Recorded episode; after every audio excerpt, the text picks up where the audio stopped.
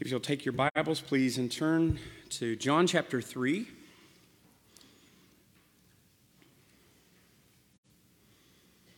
We've seen in the last month in John chapter 3 that Jesus is being uh, had an evening, middle of the night interview with a Pharisee and ruler named Nicodemus. And this is the, the end of this. We saw last week we saw uh, on Easter Sunday that God loved the world that he gave his only begotten Son. We saw last week that he didn't come into the world to condemn the world, but that the world through him might be saved, and that those who are trusting him are not condemned. They don't come into condemnation. God is not angry at all, but those who do not hold to, to God's Son, or is not trusting in God's Son, is not uh, reaching a place where they will be condemned. They have already been condemned. And that was our, that was our plight when Jesus met us. We were already condemned and ruined. There wasn't anything except our, our sentence to be carried out, and He came as our Savior. And this is, uh, this is now the end of that, and we're going to see that Jesus now leaves Nicodemus and goes back and finds John the Baptist. And we'll very interesting. There's not an account with John the Baptist, but John the Baptist is going to preach today to you, um, and he's a good preacher. So we'll, we'll read together. This is John chapter 3, starting in verse 22. After these things came Jesus and his disciples into the land of Judea, and he, where he tarried with them and baptized. John also was baptizing in Aenon near to Salim because there was much water there. And they came and were baptized, for John had yet not been cast into prison.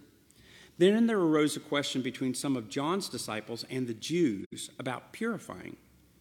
And they came unto John and said to him, Rabbi, he that was with thee beyond the Jordan, to whom thou bearest witness, behold, the same baptizeth. And all men come to him. And John said, A man can receive nothing except that it be given to him from heaven. Ye yourselves bear me witness that I said, I am not the Christ, but I am sent before him. He that hath the bride is the bridegroom, but the friend of the bridegroom, which standeth and heareth him, rejoices greatly because of the bridegroom's voice. This is my joy, therefore, is fulfilled. He must increase, but I must decrease. He that comes from above is above all. He that is of the earth is earthly and speaketh of the earth. He that comes from heaven is above all.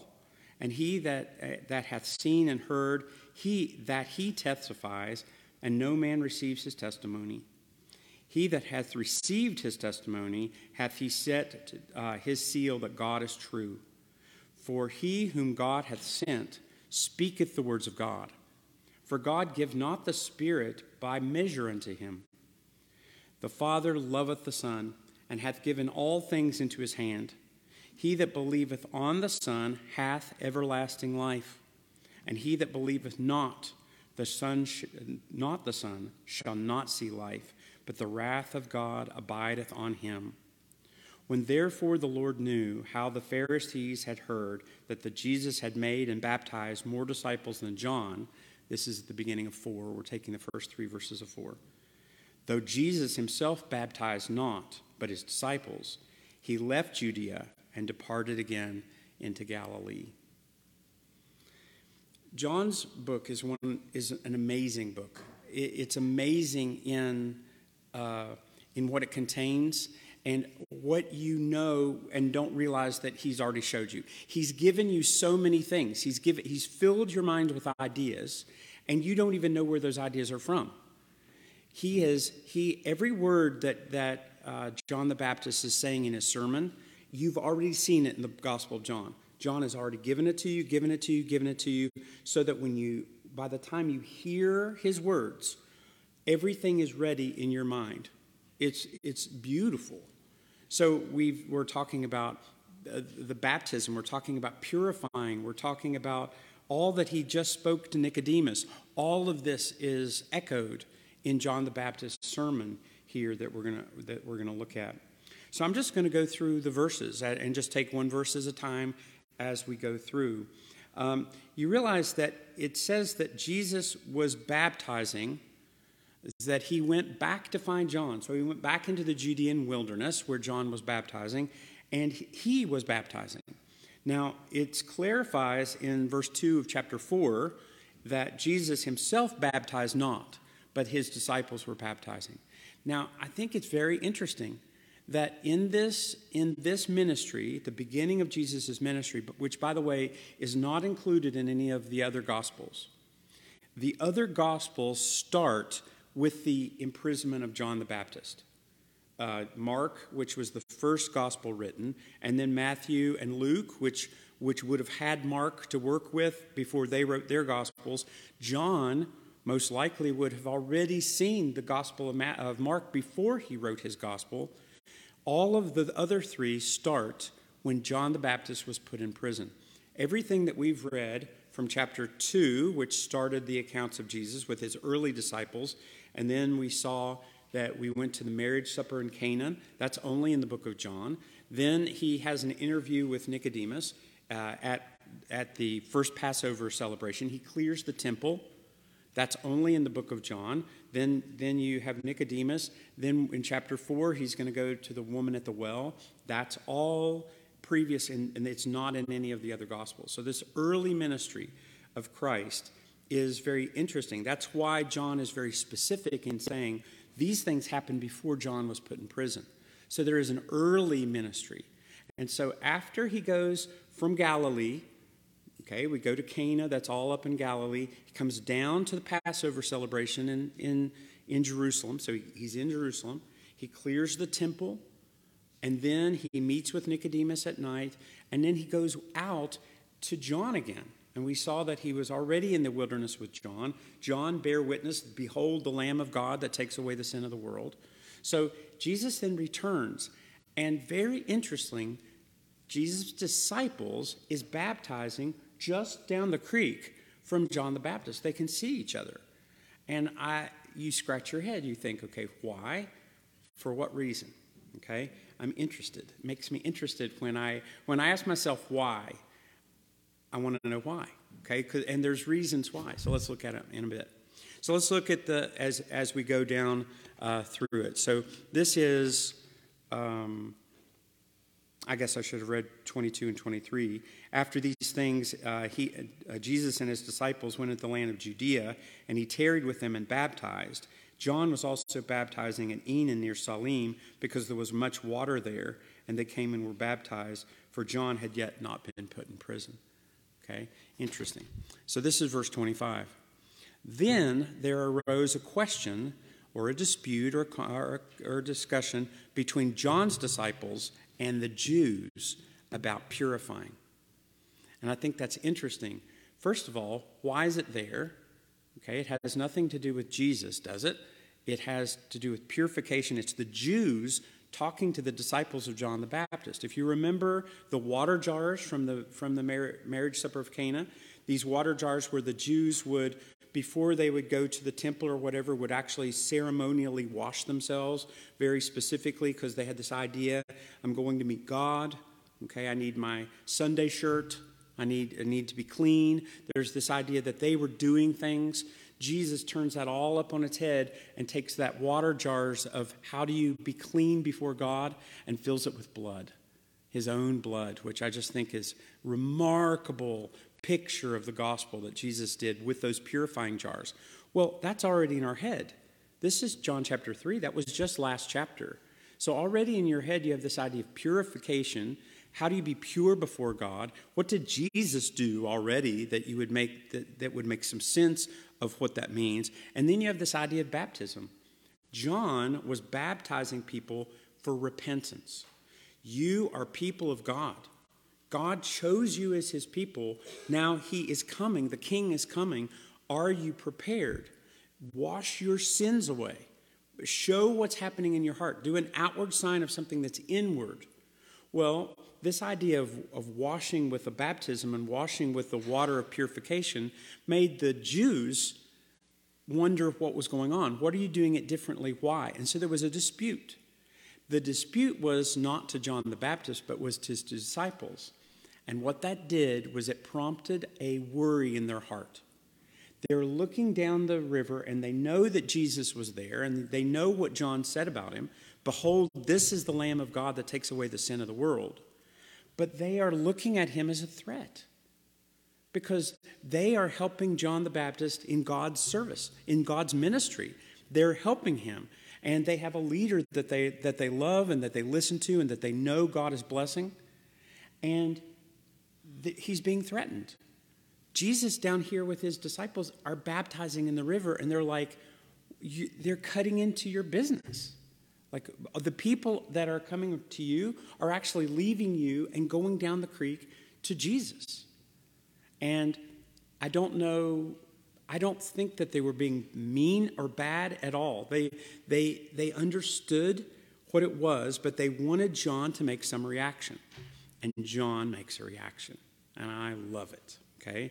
So this is verse 26. They came to John, this is his disciples, and said to him, Rabbi, teacher, our teacher, he that was with thee beyond Jordan, to whom thou bearest uh, witness. Remember, behold the Lamb of God. Behold, the same baptizes, and all men come to him.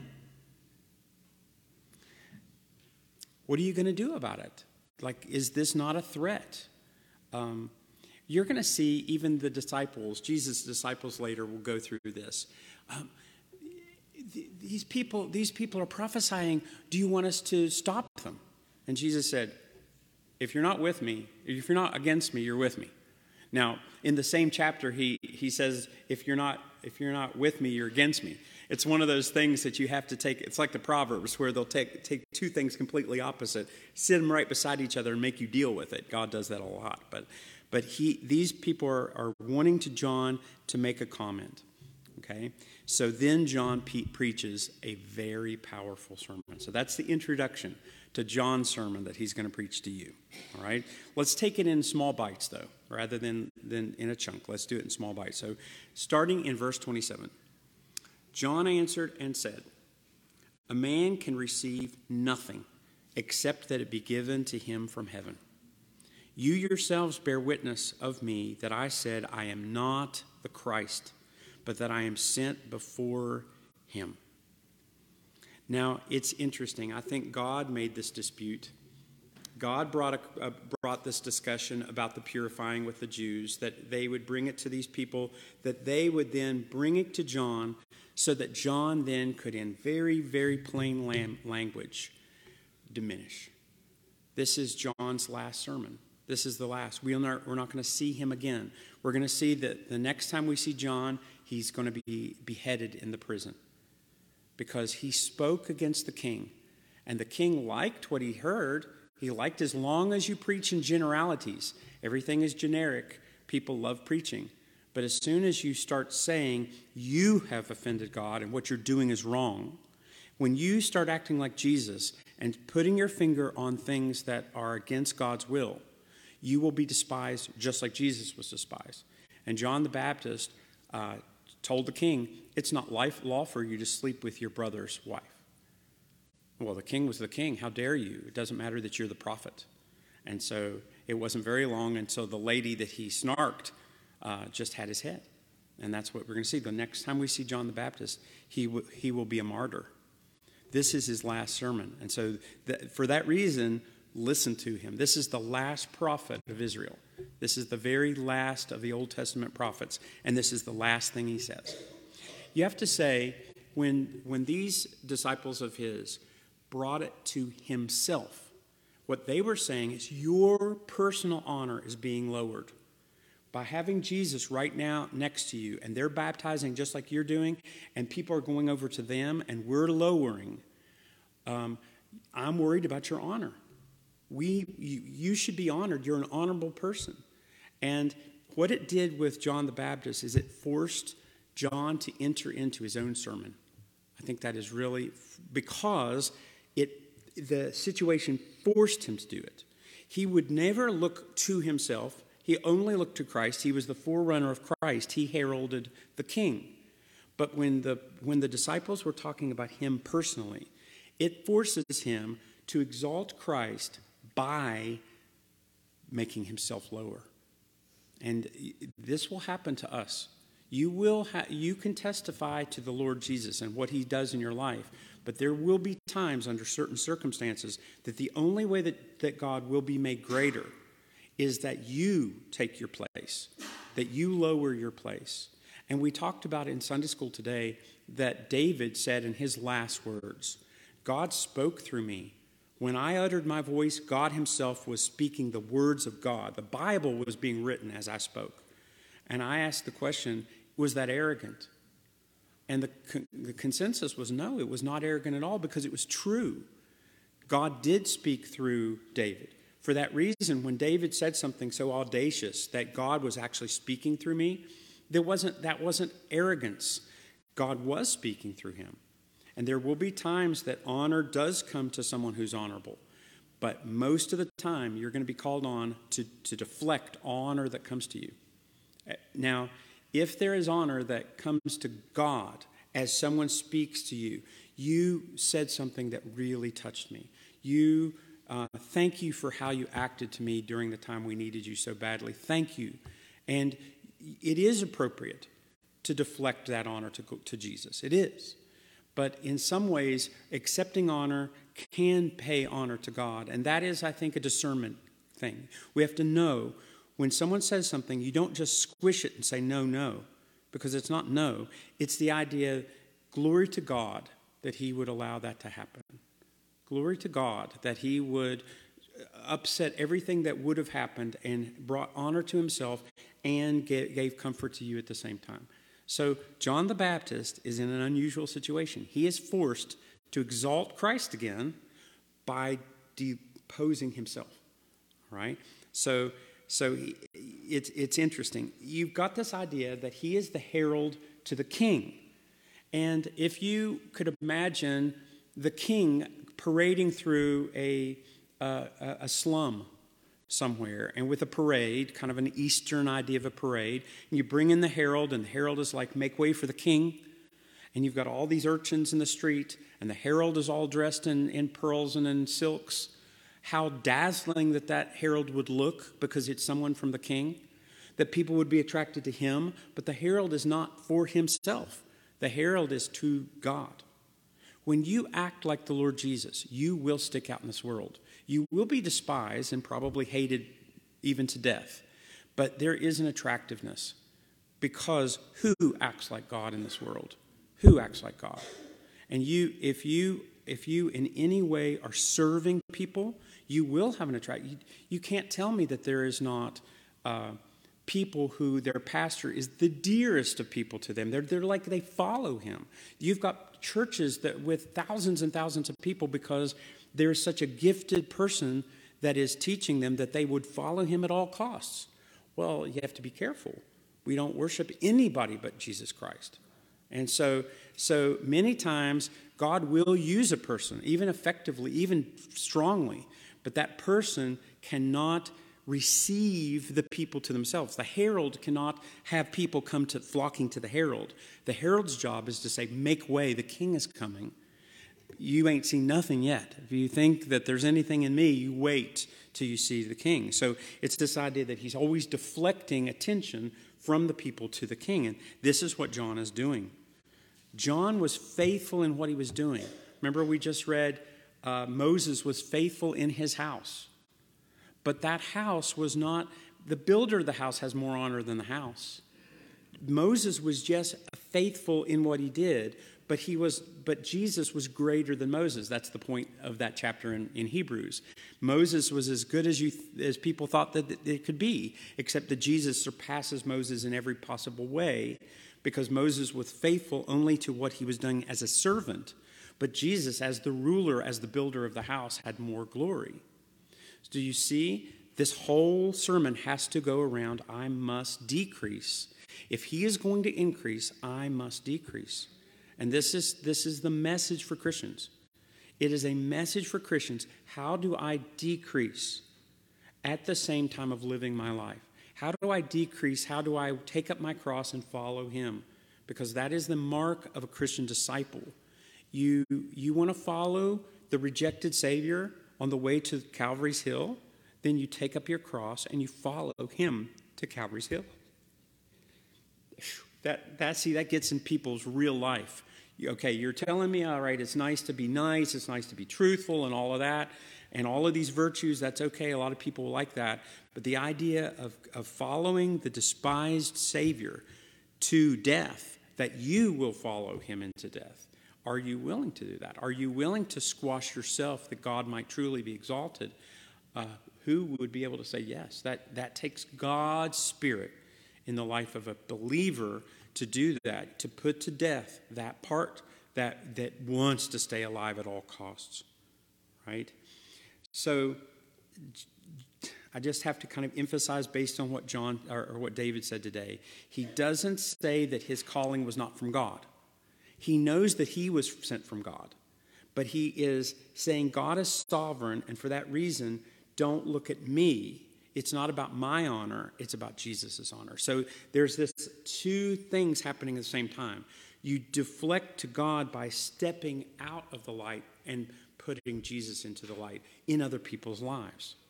This is Paul. Paul Paul did this as well. In fact, we even mentioned Paul in Sunday school today. I think that's interesting how God uh, echoes these strongly. It happens many, many times, many, many, many times. This is uh, 1 Corinthians 4. For for who makes thee differ from another? And what hast thou hast that thou did not receive? Now, if you did not, if you didst receive it, why do you glory as thou hast not received it? Now he's been he's been very nice, but he's smacking he's smacking the toddler's hand. He's saying, "Why are you acting cocky at all? All right? Let's say that you're that you are being used in someone else's life. Let's say that you are able to share the gospel effectively. Let's say that you have a generosity of spirit. Let's say that you that you care about others that you're sensitive to others. Did you not receive that? Is that something that that's yours that you then should should claim as something that look at me look at me look at me how I give, or look at me how I uh, treat people, or look at me how I speak, or look at me how brave I am. Do you see? God gave you that. If God gave you that, why are you calling glory to yourself as though God didn't give it to you? Do you understand? We were bought with a price, and everything about us then goes to God's service. He saved our souls. Now, most people don't know what that means. They don't value that at all. That means nothing to most people. But to you, does that mean so much when you go, My soul is safe? Is that valuable to me? Is it worth my life? Unless a corn of wheat fall into the ground and die, it abideth alone. But if it die, it shall bear much fruit. This is a strong sermon. This is a strong sermon that John Baptist would say, It's not about me. This, back, back to what he said a man can receive nothing except to be given him from heaven. If I can speak, God did that. If I have power with people, God did that. I don't act like it's mine. God gave me a task to prepare people for Jesus. And if all of my disciples go over and follow Jesus, it would bring me nothing but joy. In fact, he says that in a minute as he's talking about the wedding. That would bring the most joy to me as it, as he goes through. So I, I think ministers, ministers and other, I, I don't want to say celebrities, but there are Christian leaders that, that you kind of raise up. Charles Stanley died yesterday. Was it yesterday? I heard about it yesterday. Yeah, Charles Stanley died. I've preached several of his sermons. I'm kidding. I've never other people's sermons I have, but not him. But, but he was greatly used. Does that mean that you don't honor him? Of course it does. But, but this is what Paul said. This is in that same passage in chapter 4. This is verse 1 in 1 Corinthians. Let a man so account of us. He's talking about him. He's talking about the other apostles. He's talking about people who share the gospel with people. As the ministers of Christ, the stewards of the mysteries of God. Do you see? There's a certain amount of honor in that. There is honor. He said, Do you, if, do you seek the office of a bishop? That there is great honor in that. But make sure, don't be many of you teachers because it'll be what God will expect of you will be greater, greater, greater than other people. David, even in his speech today, said, said, A man who is to lead the people must be uh, a follower of God. Must be. Right? So it's a, you're at high standard. But he said, he said, as, one, as the ministers of Christ, meaning the servants of Jesus, that he's not ministering to Jesus, he's serving Jesus like a slave. A slave of Christ is an equal word to that. And a steward of the mysteries of God. That there's things about that God has allowed us to know that a person who is digging and digging and is trying to give to the people, that that's how you should view a minister, not in any other way. That they are holding the, the they are acting as stewards to the mysteries of God. So there is honor, but it's a deflected honor. As soon as that person's honored, there's no more honor. Only as Jesus is fully honored is that person truly honorable. And Paul later will say, to those that worthy of honor, you give honor. You show honor. You show honor to your to your employer. You show honor to your parents. You show honor to your husband. You show honor to your wife. Those require you to honor in, in that way. So what he sees, he doesn't see himself as someone who's a superstar. He sees himself as the best man at a wedding. And when, when he, and so when he's changing that, you realize we're already there. We've already, in John, John has already given us these pictures. We've already been at the wedding. We've already seen the best man who didn't know straight up. And we already saw that Jesus behind us, the, behind the, in the back of the wedding was the true groom of that wedding. He was the one who was preparing his own wedding uh, during, during the chapter 2 when we, when we read it together. Now he's bringing it back. And so, this thought that's already in your head, that's already fresh in your head, John is saying, I'm like the best man. The best man does not take the bride. The best man doesn't. In fact, the best man's whole purpose is to make that wedding so seamless that the groom doesn't have to worry because the groom is stressed out. So you make it to where at the very end you're you're you're married. Melissa said it's a successful successful wedding if you're married at the end. Okay? That's that was her that was her quote. I quoted her for that. This is this is John 3:29. He that hath the bride is the bridegroom. Okay? So the, I don't know if, if his disciples were catching that, that, that metaphor change. He's saying all of these people that used to be here, where what, listening to me talk, yelling at people. I don't know if, if, uh, if I pulled you from Matthew and Luke, where John the Baptist was basically like, he was like a mean dog. People came to him and he was mean to them. Like all these people that want to listen to me, if they all go to Jesus, great. I'm fine with it. That's what, that's what God called me to do. I couldn't be happier. He said, He that hath the bride is the bridegroom. So all these people are a bride that's going to Jesus. Well, that's how it's intended. Jesus is the bridegroom. God is the, is the king whose son is to be married. That is the, that's the picture of the entire Bible. Jesus is the son that's to be married, that has, eh, has a bride chosen for him. And the friend of the bridegroom, so he's referring now to himself, the friend of the bridegroom, which stands and hears him, basically waits on him, makes sure everything behind the scenes is done right, serves, serves, serves that nobody cares. Who cares who washes the dishes at the wedding? Do you see that? That's a gift of love. Nobody, the, the bride and the Melissa and I didn't even get our photograph made. We hired a professional photographer at our wedding they gave us a book with 300 pictures in it, and there wasn't one single picture of just her and me. There wasn't one. Uh, our wedding picture, all the people on the other side had to be cut out of our picture because nobody remembered, because the bride and groom are too busy. The bridegroom's job, the, the, the best man's job is to make everything work. That's the servant. That's what a minister means. A minister is a servant that's serving when nobody cares, when nobody, nobody cares. Nobody cares what you do. Nobody cares. Nobody cares that you did it. Nobody cares that you got up early. Nobody cares that you stayed late. Nobody cares. But God cares. God sees it all, right? Are you serving so that people will look at you? Are you serving so that God will look at you? And are you serving so that God will look at you, or are you serving because God is worthy? There's a difference there. Do not, do not even work for what God will commend you one day. He will commend you one day. He will commend you. But you don't work for that. You work for the love of the bridegroom. And that's why the friends come. The friends come to honor the bridegroom.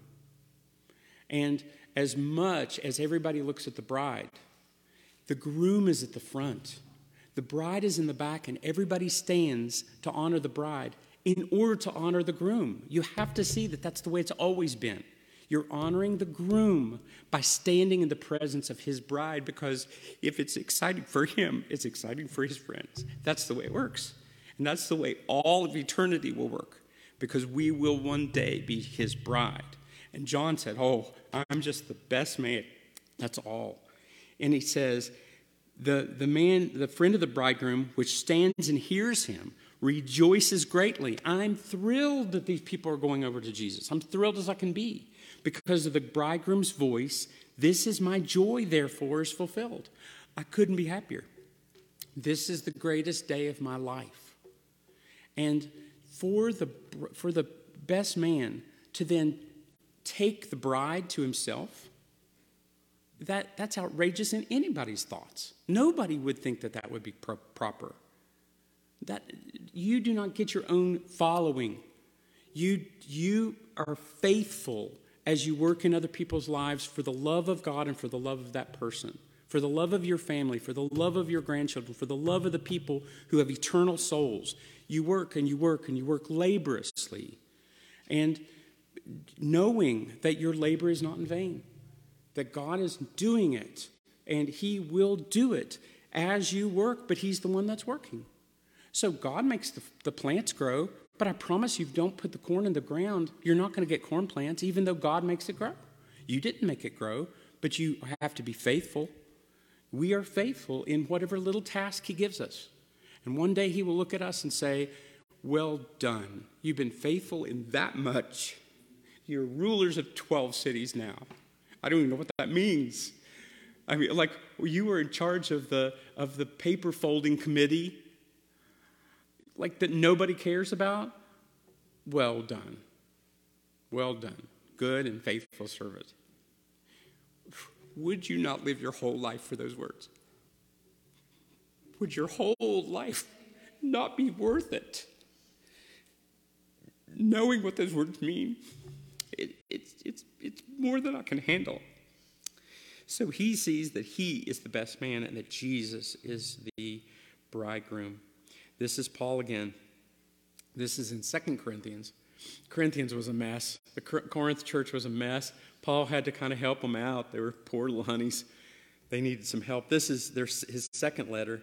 He said, We preach not ourselves but Christ Jesus the Lord, and ourselves your servants for Jesus' sake. That's what we are. We are your servants for Jesus' sake. I will spend myself, I will pour myself out. You couldn't care less. You can step on my body as you leave the room. And I am, for Jesus' sake, showing you kindness because my love for him is so intense because he saved my soul. I don't preach myself. We don't preach ourselves. You know, this is not about me, this is about us. We don't preach ourselves. We preach Jesus, the Lord. Did you see how strong he's being? And we preach ourselves only as your servants for Jesus' sake. That is what a minister does. That's what John the Baptist was doing. He was telling his disciples, You're getting it all wrong. You're trying to be so nice. You're so nice. And thank you for thinking of me that way. But you're getting it wrong. The whole purpose is that Jesus Christ be elevated in this world and forever. The best man is to honor the groom. And then he pops it. This is verse 30. He must increase, but I must decrease. We've already seen must. We've seen must in chapter 3. Like Moses lifted the servant, serpent in the wilderness, so must the Son of Man be lifted up. It means all things. this has to happen. It's, it's totally necessary that Christ be lifted up, that, all, that he would draw men to himself. And it's totally necessary that Christ be lifted up. And it's, we, he lifts it up as we hoist him at our own lowering. That's what it costs. We, it costs us. It costs us. Are you willing to pay that price? Are you willing? You count the cost of discipleship. You now have faith. You now have life. Are you willing to give your life for Him? Are you willing? That is the question that we ask ourselves. So all glory goes to Christ. But am I willing that that would be me making that happen? Because that is the task that we're, that we're called to. See, humility, humility is an interesting thing. Everyone likes to hear humility preached, and everyone preaches humility, but no one is humble because it's totally against our human nature. The idea that we would be low is okay as long as it's virtue. If you think I'm virtuous because I'm low, really what I'm doing is working for your, for your approval. As you watch me be low, I'm actually high. But true humility is the idea at all costs, God is glorified no matter what it costs me. That's, that's true humility. And what will happen is in your heart, day after day, as God sanctifies you, you are truly more humble than you once were. It's not really about you very much. It's not really about you very much. I don't know. Can you look back over your life over five years or 10 years or 20 years or whatever number of years and say, I'm less, I'm less wanting to give my opinion? I, I. I can do that. Like, it's not so, people don't need to know what I think about it, though I used to be able to tell you all the time. Okay, I was the first to tell you what I thought. Now I'm like, it just doesn't matter. You don't need to know what I think. It's that idea that the humility is simply acting like God. Was there any more humble person than Jesus? Because humility is not a doormat. Humility is not, I have nothing. Humility is, I had all things that I gave up for, for, for, because of love for God. Jesus had it all, and he gave it all away. That's truly humble. We follow in his steps and we become like him in our character. And it's the Holy Spirit doing. We're not trying to be humble, okay? God simply just changes us to where it's not all it's not the Brian show starring Brian. You know? You have your own show. I'm a guest I'm a guest star in your show. But you know, but God works in our hearts. That's just the way it works. See, Jesus is the is the proper view of Jesus Christ creates hum- humility. That's what John is saying. This is verse 31. He that cometh from above is above all. He that is of the earth is earthly. He that speaks of the earth, and he that cometh from heaven is above all.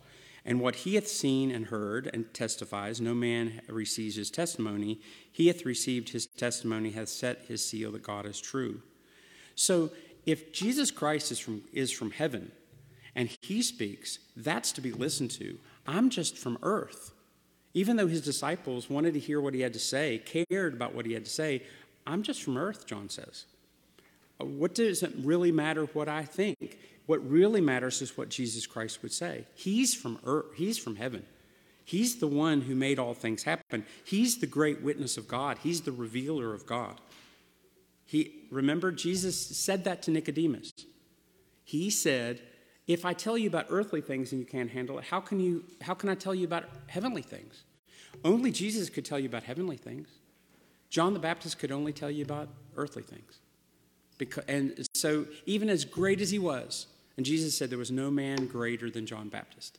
Of one born of women, he was the greatest. Even the greatest was only from the earth.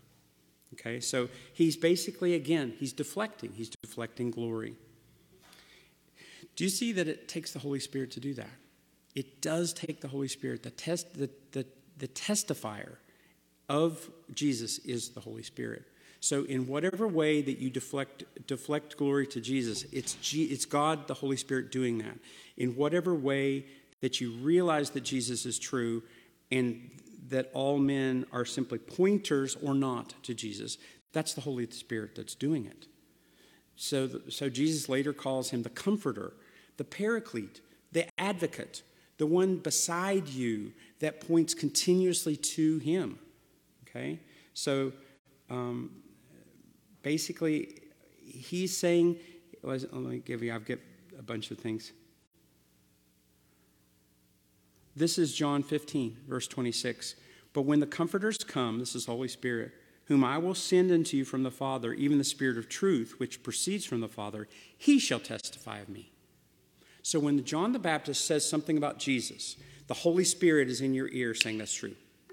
When anybody testifies about Jesus, and you, even if you're dead, even if you're dead as a, rock, and something true is said about Jesus, the Holy Spirit working in that person's life is like true, true. That rings true. And I promise you that if you're a believer and someone says something off, you'll know it's off. Like it's Holy Spirit that says, no, no, no, that's out of tune. Something's wrong. Something's wrong. Be careful. Red alert, red alert. And I, I know that there's times that if I'm sleepy or I'm not paying attention, I can be snookered okay? Or very sinful. Very, if I'm deciding that I'm going to be sinful, I can easily be snookered. But when the Holy Spirit, when there's a filling of the Holy Spirit simply by trusting Christ and being right with Him and just trusting Him, He will let you know when something is true about Jesus Christ or not. There's something in you that's God working in you. So John continues For he whom God sent speaks the words of God. That's why he's more important. That's why people can go to him, and I'm delighted. For God gives not the Spirit by measure unto him. Now, King James is a little weird there because I, I could read that and not even know what it meant. It means that the Spirit of God is not given to him in a cup. He doesn't get this much based upon his work. David had the Holy Spirit in his heart, but he didn't have the entire Holy Spirit. He simply had the Spirit's power to do what he needed to do. When Samson ripped the, the door off of the gate of the city and carried it up the hill, the Holy Spirit was, was empowering him to do it. All of God was not in Samson. All of God was not in Samson. What Samson was needed, he was given. But this says he did not give the Spirit by measure. Jesus Christ had everything God had. All the fullness of God dwelt in him bodily, it says in Colossians. Everything about God, whatever God is, whatever God is, how big God is, how complete God is, how powerful God is, every bit of that was in the Lord Jesus Christ completely without measure. So you're worried about him taking all of my people? I'm not worried about that.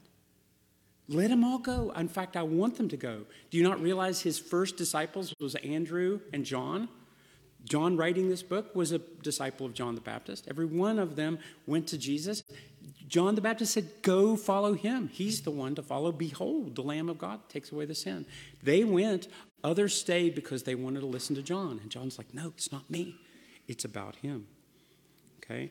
All things, all authority was given to Jesus. All authority. That's why Jesus can say, Therefore, go and make disciples. Here's the last verse. He that believeth on the Son hath everlasting life.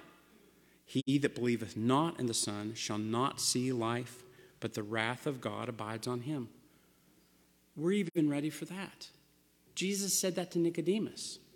If you have the Son, you have life. If you don't have the Son, you do not have life.